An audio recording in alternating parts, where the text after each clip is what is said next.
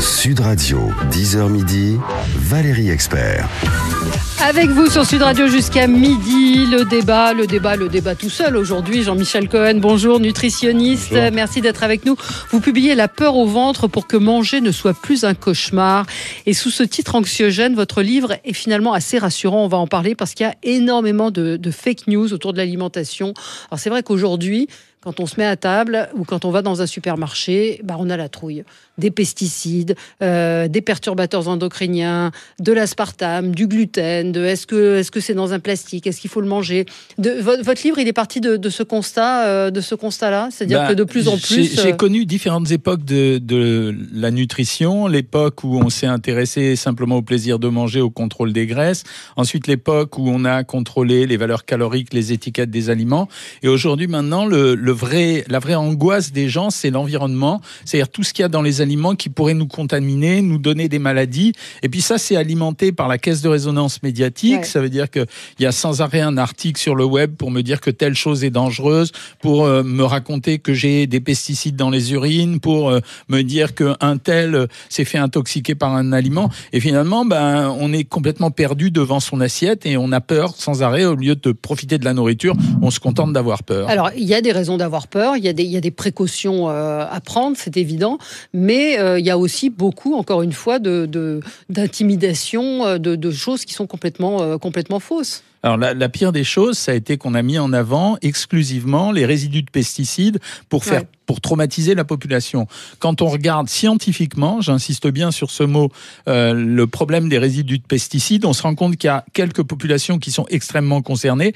Ce sont les agriculteurs, et ce qui est absolument ignoble, c'est que ce sont ceux qui s'en prennent euh, plein la gueule. Ça veut dire, euh, on les accuse de tous les maux, et en réalité, l'agriculteur qui utilise des pesticides, lui, il est vraiment au contact des pesticides, donc il est en danger.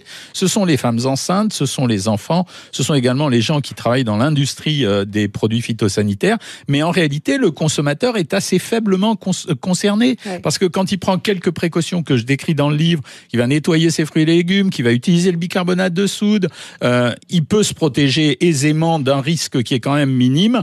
Par contre, euh, aller directement acheter du bio est une Oui, est est vraiment une, une, façon oui, une façon, euh, simplette de se Oui, rassurer. et pas du tout, pas du tout rationnel. Ça me fait penser. La semaine dernière, on a eu un, débat à propos des jambons et des nitrites.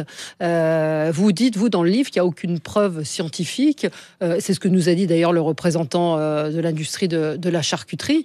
Et quand on lui dit mais pourquoi vous allez les retirer, il dit parce que c'est la demande du consommateur. C'est-à-dire qu'il n'y a pas de danger médical de, de danger pour la santé, sauf qu'il y a une pression aujourd'hui des consommateurs pour des produits de plus en plus sains, et c'est pas forcément, vous le dites dans le livre, euh, rationnel ni, euh, ni une très très bonne idée. On a rajouté des nitrites dans l'alimentation pour améliorer la conservation. C'était la vraie raison d'ajouter Ouais. des nitrites.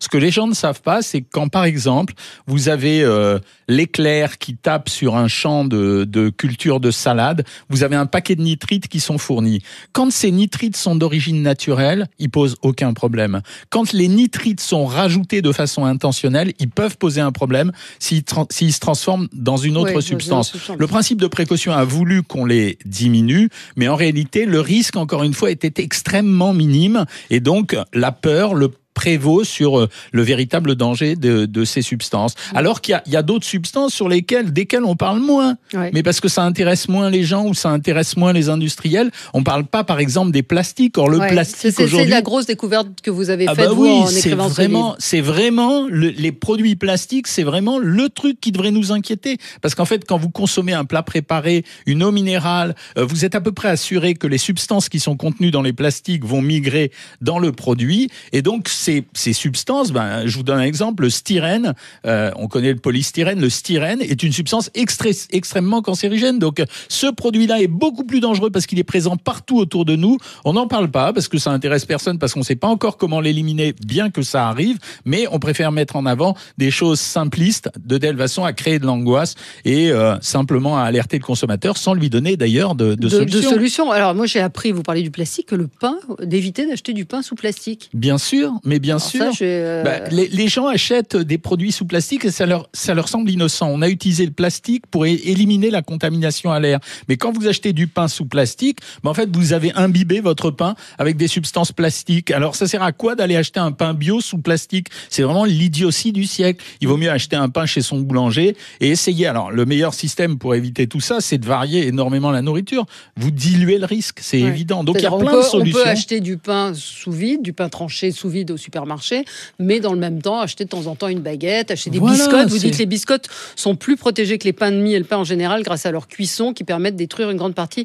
Mais est-ce qu'il y a des, est-ce que là, pour le coup, il y a des études qui ont été faites sur ces plastiques Mais plein, euh mais plein, mais plein. Sauf que c'est pas mis en avance parce que les études sont plus complexes, elles sont plus complexes à interpréter, elles sont beaucoup plus complexes à présenter aux consommateurs. Donc on préfère lui présenter des choses très très simples, de telle façon à créer le buzz autour du sujet, sans lui dire que finalement son risque est minime. Je le répète encore une fois, euh, et, et arrêter ces théories complotistes quand certains disent euh, quand vous défendez un sujet ou quand vous le contrariez que vous êtes acheté, etc. c'est pas vrai quand vous étudiez scientifiquement la problématique des pesticides, vous vous rendez compte qu'on n'est pas au cœur du problème des dangers de l'environnement, que le cœur du problème des dangers de l'environnement, c'est d'autres substances. Ce sont les perturbateurs endocriniens et les plastiques. Et là, vraiment, on a un travail à faire. Alors, qu'est-ce qu'on fait, nous, consommateurs, euh, avec, euh, pour éviter ces plastiques et ces perturbateurs endocriniens? Alors, c'est tous les conseils que j'ai mis euh, dans, Vous donnez beaucoup de conseils dans le livre. Hein. Il, y a, il y a une première partie qui fait un peu un point sur, euh, sur ce qu'est aujourd'hui, euh, ce que sont aujourd'hui nos, nos, peurs. Et puis vous dites un peu de bon sens. Et puis, euh, et puis de, de, de dire également que bah, on n'a jamais vécu aussi longtemps et en aussi bonne santé. Non, non, on a même, on a même là récemment, on a même une diminution des morts par maladie cardiovasculaire d'environ 25 en l'espace de 15 ans. C'est énorme. On a une diminution même des morts par de certains cancers, donc ça va mieux. C'est pour ça que euh, affoler les gens pour pas grand-chose, ça sert à rien. Quand vous me parlez des perturbateurs endocriniens, ça c'est ça veut dire qu'il va falloir prendre des mesures à. Ils sont où et on fait quoi? C'est quoi les perturbateurs endocriniens Les perturbateurs endocriniens? sont des substances que vous allez trouver dans l'alimentation et particulièrement dans les eaux, qui sont des substances qui vont modifier votre comportement hormonal. Hmm. Et on pense que là c'est devenu important. Ça a commencé avec la dégradation des aliments et des médicaments qu'on a jeté un peu n'importe comment. Et ensuite, ça revient, ça, ça, c'est la conséquence également des substances qu'on a trouvées dans l'alimentation, justement les fameux résidus de pesticides, qui se sont propagés à l'intérieur de tous les systèmes de dissémination de la nourriture. Donc qu'est-ce qu'on fait? On arrête de boire et euh, Non, on n'arrête pas de boire. Ça veut dire qu'on va varier les sources de, de boissons. C'est-à-dire qu'on va acheter de l'eau minérale, de l'eau du robinet, de l'eau de source. On va pas acheter des produits en emballage plastique. L'eau du robinet, contrairement à sa réputation, est une excellente eau qui est extrêmement surveillée ce qui n'est pas le cas d'une eau minéralisée, puisque l'eau minérale, elle sort directement de la source. La deuxième chose, c'est que pour les plastiques, ben, il va falloir éliminer progressivement ces produits, autant hein. pour la planète que, euh, pour, euh, que, pour, notre la santé, évidemment. Alors, il y a des travaux qui sont faits à l'heure actuelle. On, on essaye d'utiliser des résidus de végétaux pour transformer les emballages plastiques en autre chose. Donc, mm. c'est ça qu'il va falloir faire. Mais ça, c'est un travail vachement plus important qu'aller empoisonner les agriculteurs en leur disant arrêtez de dépendre des produits phytosanitaires. Je rappelle que si on arrête les produits phytosanitaires demain en France, on a 50% de la production agricole qui diminue, on a des prix qui vont monter en flèche et on aura une situation de non-abondance. Moi, j'aime la page 212. Non, les pâtes ne font pas grossir. Et la page 336, le gras, le gras est essentiel à la santé. Voilà, c'est ce que j'ai retenu. non, non, mais euh, vous, vous donnez évidemment, comme vous êtes nutritionniste, des, parce que vous le dites au début du livre, je suis pas chimiste. Je me suis intéressée à ces sujets parce que le lien entre alimentation et santé est de plus en plus, euh, euh, de plus en plus évident et de plus en plus fait par, par, mes, par mes patients. Mais la nutrition, euh, reste quand même votre cœur de, métier. Donc vous donnez, des, vous donnez des, conseils de bon sens là-dessus. Oui, mais socialement aussi, si vous voulez, le début du livre, je pousse un coup de gueule en rappelant la différence qu'il y a entre les écologues et les écologistes. Les écologues sont des scientifiques de l'écologie, ils nous font du bien ils nous amènent des solutions, ils décrivent les risques, ils parlent de façon euh, pondérée et mesurée. Les écologistes, eux, font de la politique. Ça veut dire qu'ils ont tout intérêt ces derniers temps à agiter les peurs alimentaires, en partie, pour essayer de faire de l'électoralisme. Et c'est ça qui m'agace parce que l'écologie, c'est le, c'est un bien commun, quoi. C'est pas, euh, ça concerne pas juste une fraction de la population. Bien manger, c'est cher.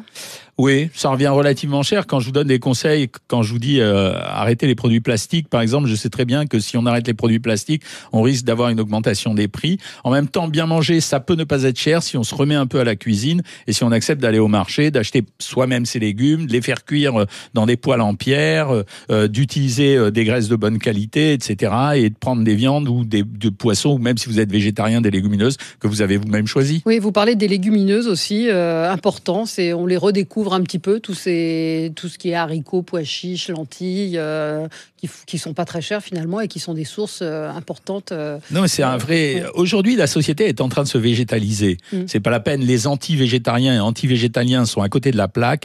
L'alimentation la, se végétalise pour des raisons de santé, mais aussi pour des raisons de goût. On est en train de modifier nos comportements alimentaires. Les légumineuses, ce sont des produits qui amènent des fibres, du fer et des prébiotiques qui sont les parents des probiotiques. Donc c'est un produit extrêmement important. On, les avait oubliés parce qu'à un moment donné, on a été focalisé simplement sur les pertes de poids obtenues avec des régimes restrictifs.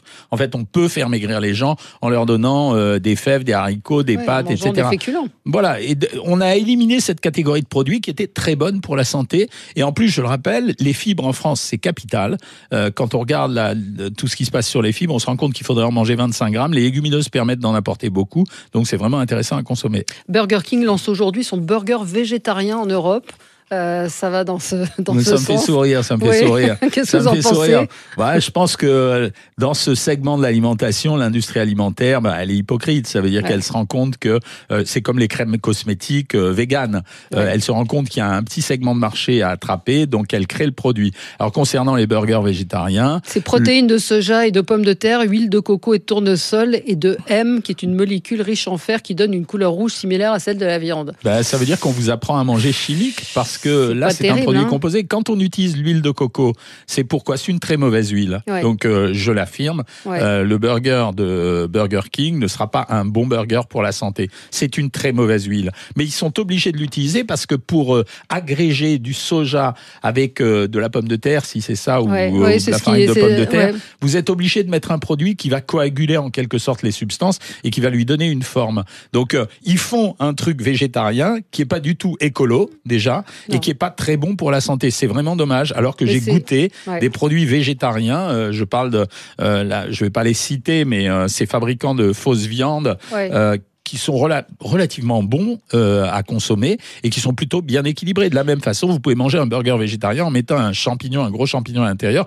comme ça se fait aux États-Unis, et c'est très bon. Pourquoi vouloir appeler ça burger? C'est la peur de ces industriels que le marché leur échappe, parce que c'est un marché qui était concentré que sur la viande. Mais, mais c'est vrai que c'est typiquement ce que vous expliquez dans le livre, c'est-à-dire la communication, le marketing aujourd'hui, comme on va acheter des produits bio, vous avez poussé plusieurs fois des coups de gueule sur ces parce que vous étudiez, je recommande vraiment votre chaîne YouTube, vous comparez des produits sur des biscuits euh, dits bio, euh, dans lesquels il y a euh, de la graisse, il y a de l'huile de palme. Oui, on prend des produits pourris bio pour les mettre dans une substance bio, dans un aliment qu'on va qualifier bio. C'est-à-dire qu'on va vous donner un produit qui est bio et mauvais pour la santé. Quel est le bénéfice Donc euh, c'est toute l'hypocrisie du comment, système alimentaire. Comment on s'y retrouve Vous donnez un conseil que je trouve assez euh, assez facile à suivre, c'est-à-dire de pas acheter, bon déjà de pas essayer de pas acheter autant que faire se peut de produits transformés, mais surtout de regarder sur l'étiquette qu'il n'y ait pas plus de trois euh, additifs, c'est ça qui oui, oui, oui, oui, parce que les additifs, quand vous les prenez un par un, ils sont en général relativement étudiés par une commission spéciale qui est européenne.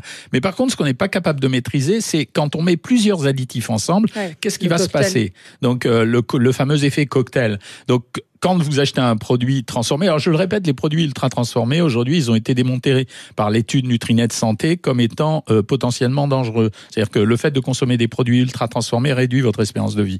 Donc, euh, à partir de ce moment-là, vous regardez sur l'étiquette, s'il y a plus de trois additifs, bah désolé, il y a sûrement le concurrent à côté qui en présente moins. Mmh.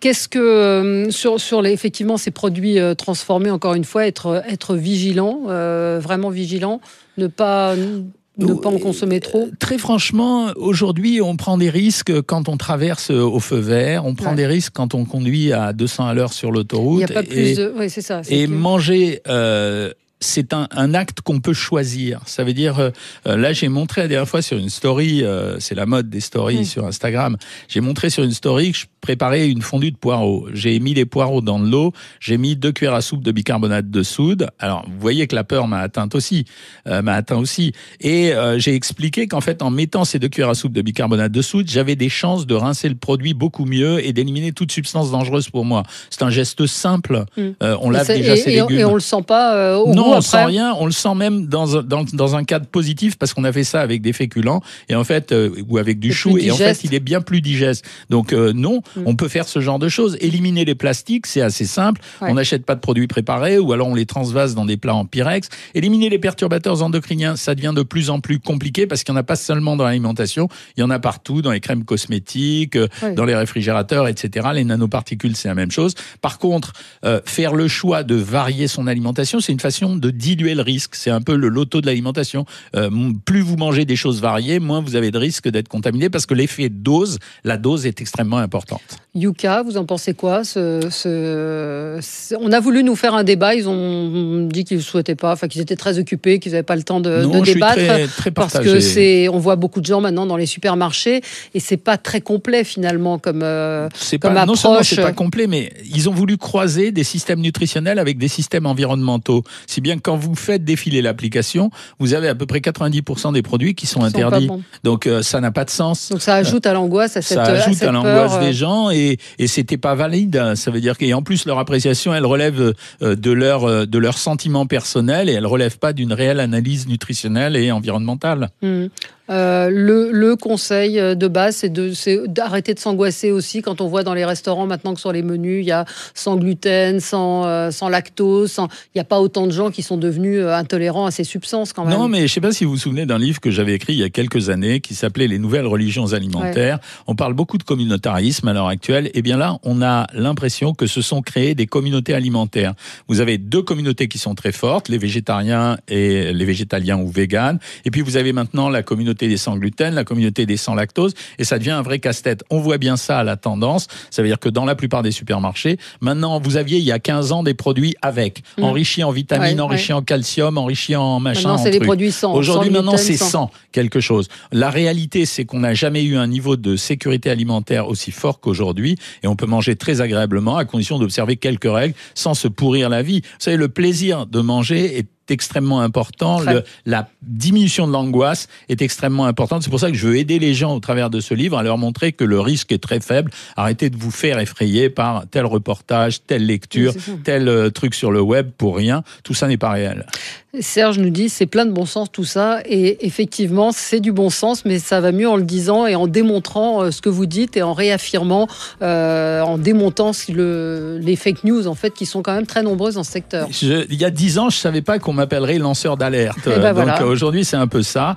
Euh, souvenez-vous quand j'écrivais les savoirs manger j'ai alerté les gens sur les dangers de l'alimentation à pas cher. Aujourd'hui c'est l'inverse, je les alerte sur l'excès de danger qui contribue à leur diminuer le plaisir de consommer qui reste quand même l'essentiel de la vie. Absolument. On va les manger ensemble. Alors on va Avec grand plaisir. Des pâtes, si j'ai bien compris. La peur et du gras. La peur au ventre pour que manger ne soit plus un cauchemar, c'est chez Plomb. Et c'est passionnant. Beaucoup de conseils, beaucoup de, de, bon sens dans ce, dans ce livre, Jean-Michel Cohen. Merci à vous d'être venu ce matin sur Sud Radio.